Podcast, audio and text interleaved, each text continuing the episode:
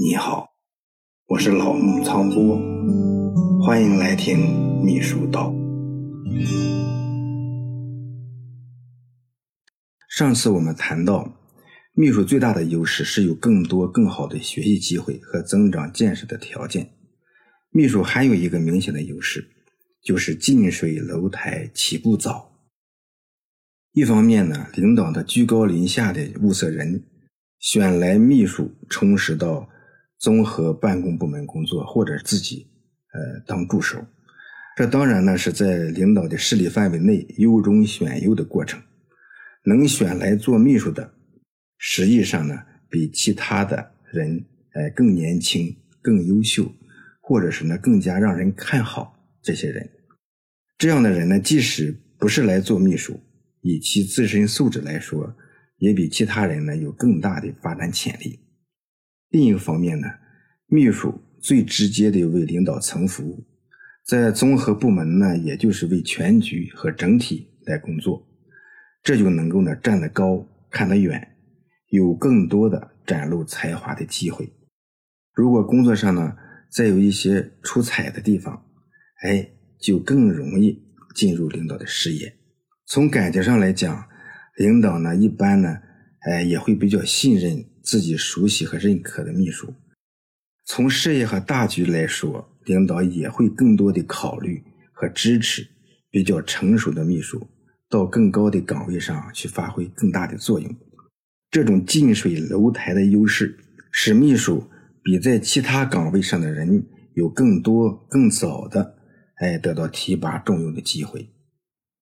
还是要说一下专职秘书，按照现行的有关政策。专职秘书在处级以下这个层次，呃，提拔上是不受名额限制的，够年限呢就可以提拔。领导选秘书的时候呢，本来哎就是选择相对年轻的人，而他们在正科的岗位上干满三年，就自然能够进阶到副处，这是一个非常大的跨越。你要知道，全国县处级以上的公务员只占整个公务员队伍的十分之一左右。大多数的人都会在处级以下工作，一直到退休。呃，企事业单位相应层级的干部比例呢，呃，还会更低。专职秘书在处级这一步，如果不是特别的不幸，会早于多数人几年，甚至十几年。要知道，年龄小、提拔早，这在仕途上是特殊的重要，甚至是极端的重要。自从呢，一九八零年中央开始强调干部年轻化，年轻呢一直就是提拔使用干部的刚性条件。现在呢，哎，考核干部主要是哎考核德能勤绩廉哎这几个方面，这些靠干部自身加倍的努力哎都有可能做得很好。但是年龄呢是不由人的，年龄呢只由父母双亲哎生产厂家说了算。二零零五年以后呢，中央很少再提干部年轻化了，但是呢，更强调选拔年轻干部。二零一三年以后，要求用干部不在年龄上搞一刀切，但是呢，为了操作方便，减少攀比，还有其他一些可说可不说的原因，在实际用人上，还是存在着什么哎七提八不提呀，干部满一届不提呀等等这些现象。相对于年轻几岁的干部，将具有更大的能够得到重用的时间和空间。嗯，如果你注意观察呢，就会发现有一些领导最后走上更重要的岗位，不是因为他比别人呢更强大，哎，更有能力，哎，甚至也就是身体更好，而是他们呢更加的年轻。专职秘书在一定级别内不受指标限制。有机会就会比其他人早提几年，甚至更多。从长远来看，这能为其政治进步抢得先机，为走得更高更远打下坚实的基础。嗯，谈到这里呢，好像秘书这个行当，哎，真是太好了，好的都有点不正常。嗯，我接下来呢，再谈一下秘书工作一些不好的地方。首先呢是要求苛刻，古今中外很少有哪一个行当像对秘书职业这样要求高而且全面。呃，做秘书呢，既要有德行，又要有才学。没有德行，呃，没人敢用你；你没有才学，其实你也干不了。既能跟进领导的思想，辅佐领导工作，又要能呢独立的思考，上下左右的关系都能协调和处理好。既要心细如发，有敏锐的洞察力和预见力，能够把握好每一个细节。又要能从大处着眼，胸怀全局，这就是所谓的兵为帅谋。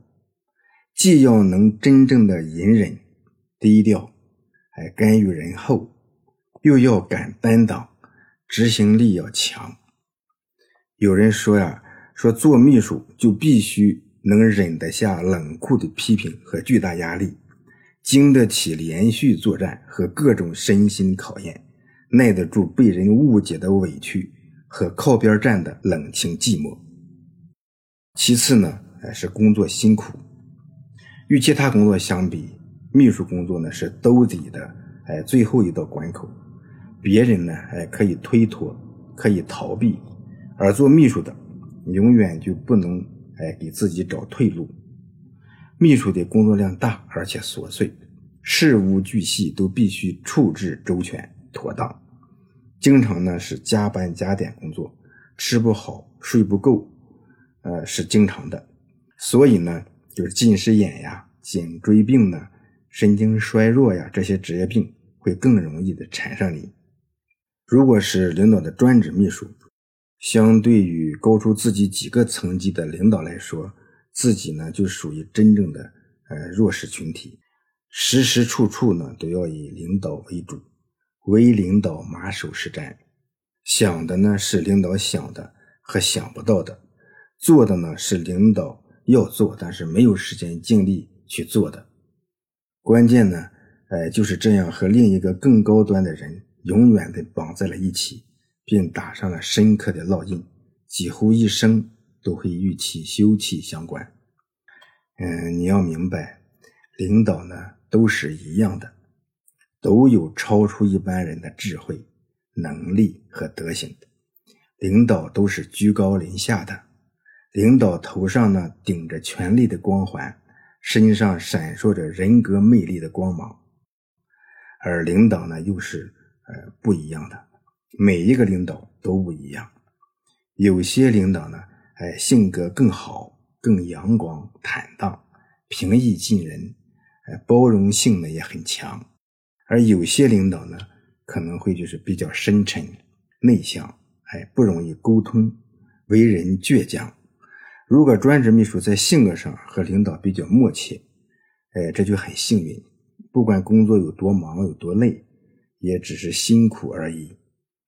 如果正好相反，但又被选来做秘书，嗯，长期服务的话，其中的滋味就不仅仅是辛苦，辛苦呢。还是能说出来的，无非呢是怎样的哎劳心费神，怎样的在显微镜下工作一样还难得自由，怎样的二十四小时保持警醒状态，随时出击，没有假期，五加二，白加黑，周六保证不休息，周日休息没保证，顾及不到亲人和家庭，这些辛苦可能都算不上什么。要说苦，说不出来的苦才是真正的苦。嗯，第三呢，就是随机性很强。有特殊背景或者是家庭条件特别好的人，比如说人家哎家里有矿，除非他志向呢非常的高远，否则呢人家也不愿意来从事秘书这个行当。而大多数人呢，能不能做秘书，其实呢，哎也是由不得自己。这里面呢的随机性呢很大，虽然呢现在有很多考试的途径能够进入公务员队伍或者是企事业单位，但是呢秘书岗位呢往往不是靠实力来竞争取得的。这呢不仅要看你工作中呢要有好的表现，还要有领导哎，知道你的表现，不仅要看你会有舞文弄墨，还要有人指点你。因为秘书写作呢，不仅呢，呃，要文字功底好，还要有领导呢，他给你机会，让你在写材料中练笔，提高自己。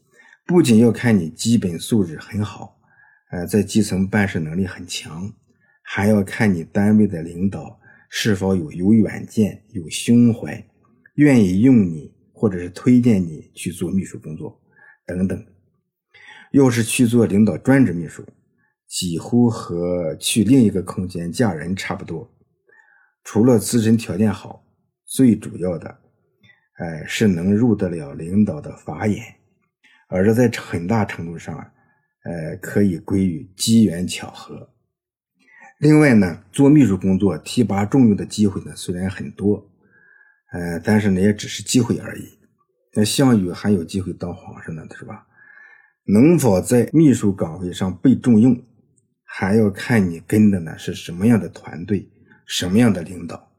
有人说呢，秘书干不好，没有资格提拔，因为你已经用事实证明自己就不行嘛。但是秘书呢，干得很好，也不容易提拔，因为你可能无可替代，领导用的顺手呢，哎，也不愿意放你走。这些说法呢，都不无道理。我认识很多从事秘书工作的人，呃，工作中呢有过真正接触的各个层级的秘书，呃，大概应该有一千五百人左右。我掌握的情况是呢，就是做过秘书工作的人，相对有更多的人脉和更全面的一些素质，在以后的工作岗位上呢，都比较容易打开局面，进步呢都比较快。呃，大多数的秘书呢，在后来。所从事的事业上，呃，都更加的成功。我也熟悉一些呢，就是领导的专职秘书，呃，或者是有个专职秘书经历的人。现在呢，呃，和这些人有交往，并且能够保持正常联系的，有超过一百二十人。呃，我所了解到的，就是领导的专职秘书，或者是有专职秘书工作经历的人，绝大多数在转岗后的结局。呃，都很好，呃，最好的一些人呢，他们已经达到了就是同龄人的顶端，呃，中间的一一些人呢，呃，也是在就是省级的党政部门呐，或者呃相对重要的企事业单位中，呃，最差的呢，也不过就是依然就是辛苦一些，但是呢，呃，也还是比没有做过专职秘书工作的人，呃，更有底气，呃，也有更多的发展机会。嗯，但是呢，也有一些曾经做过专职秘书的人，他们自己的感觉呢，就是不太好。嗯，有个不怎么爱喝酒的老秘书呢，曾经说，说是做专职秘书，我学到了花多少钱都买不到的知识。嗯，但是呢，呃，如果重新来过，就算花多少钱请我去做秘书，我也不去干了。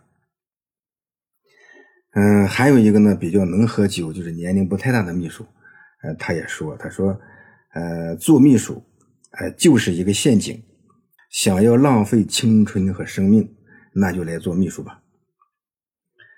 嗯，说了这么多，呃，现在呢，你知道了，就是秘书这个职业，不仅有很多优势，啊，还有一些劣势，这行当呢，相当具有挑战性。做秘书到底是机遇还是陷阱？呃，你可以仔细的想一想。